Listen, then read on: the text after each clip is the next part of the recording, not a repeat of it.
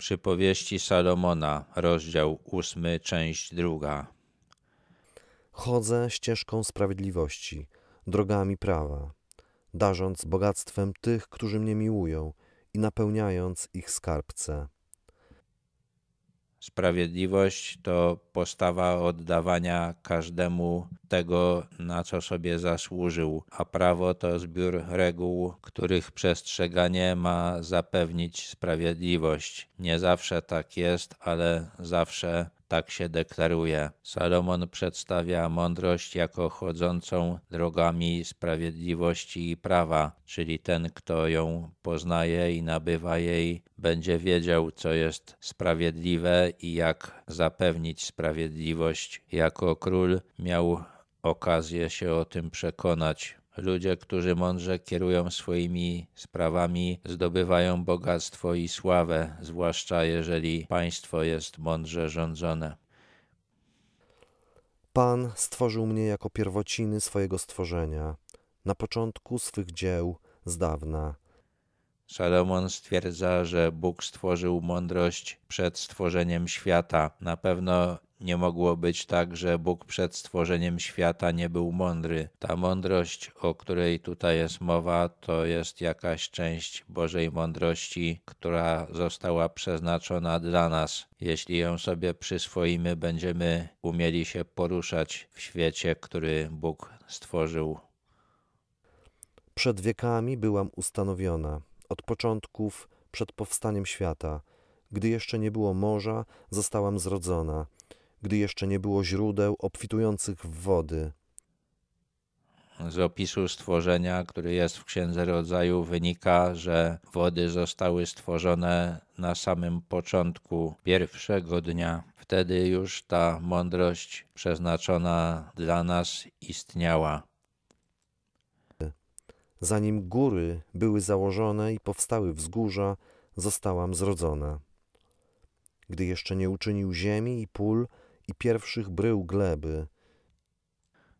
Bóg wydobył suchy ląd spod wody, którą stworzył. Skoro mądrość istniała już przed stworzeniem wody, no to tym bardziej przed stworzeniem gór, pól i ziemi uprawnej. Co nastąpiło trzeciego dnia? Gdy budował niebiosa, byłam tam. Gdy odmierzał krąg nad powierzchnią toni. Gdy w górze utwierdzał obłoki i wyprowadzał z toni potężne źródła. Gdy morzu wyznaczał granice, aby wody nie przekraczały jego rozkazu. Gdy kładł podwaliny ziemi. Jeszcze raz Salomon stwierdza, że mądrość powstała przed materialnym światem, przed wszystkim, co ten świat stanowi i przed wprowadzeniem w tym świecie porządku, jakim było na przykład wyznaczenie granic morza. Ja byłam u jego boku mistrzynią, byłam jego rozkoszą dzień w dzień, igrając przed nim przez cały czas, igrając na okręgu jego ziemi, rozkoszując się synami ludzkimi. Ta mądrość rozkoszowała się synami ludzkimi, bo była dla nich przeznaczona, a Bóg, stwarzając świat, kierował się nią. Otóż teraz słuchajcie mnie, synowie, błogosławieni ci, którzy się trzymają moich dróg. Chociaż grzech zaburzył stworzenie, to mądrość nadal jest przeznaczona dla ludzi i nadal ci, którzy się nią kierują, są błogosławieni, czyli szczęśliwi. Słuchajcie przestrogi, abyście byli mądrzy, a nie odrzucajcie jej.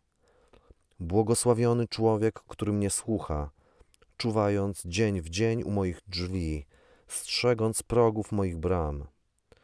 Ta mądrość może nas przestrzec przed złem. Jeżeli będziemy się nią kierować, będziemy szczęśliwi, ale aby poznać mądrość, trzeba poświęcić na to czas. To oznacza codzienne czuwanie u jej drzwi. Ludzie stoją u drzwi i czuwają u bram tych, o których myślą, że mogą im zapewnić pomyślność. Tak właśnie trzeba też patrzeć na mądrość od Boga. Bo kto mnie znalazł, znalazł życie i zyskał łaskę u Pana. Lecz kto mnie pomija, zadaje gwałt własnej duszy.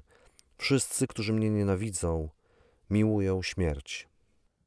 Bóg stworzył ludzi, aby kierowali się mądrością. Skutkiem grzechu jest głupota, ale Bóg może nas doprowadzić do mądrości, bo jest łaskawy. Ten, kto tę mądrość odrzuca, sam siebie krzywdzi, niszczy swoją duszę, czyli upadla się, doprowadza do zwyrodnienia swoje myśli i swoje uczucia i ostatecznie sprowadza na siebie śmierć, dąży do niej ze wszystkich sił, tak jak człowiek dąży do kogoś, kogo kocha.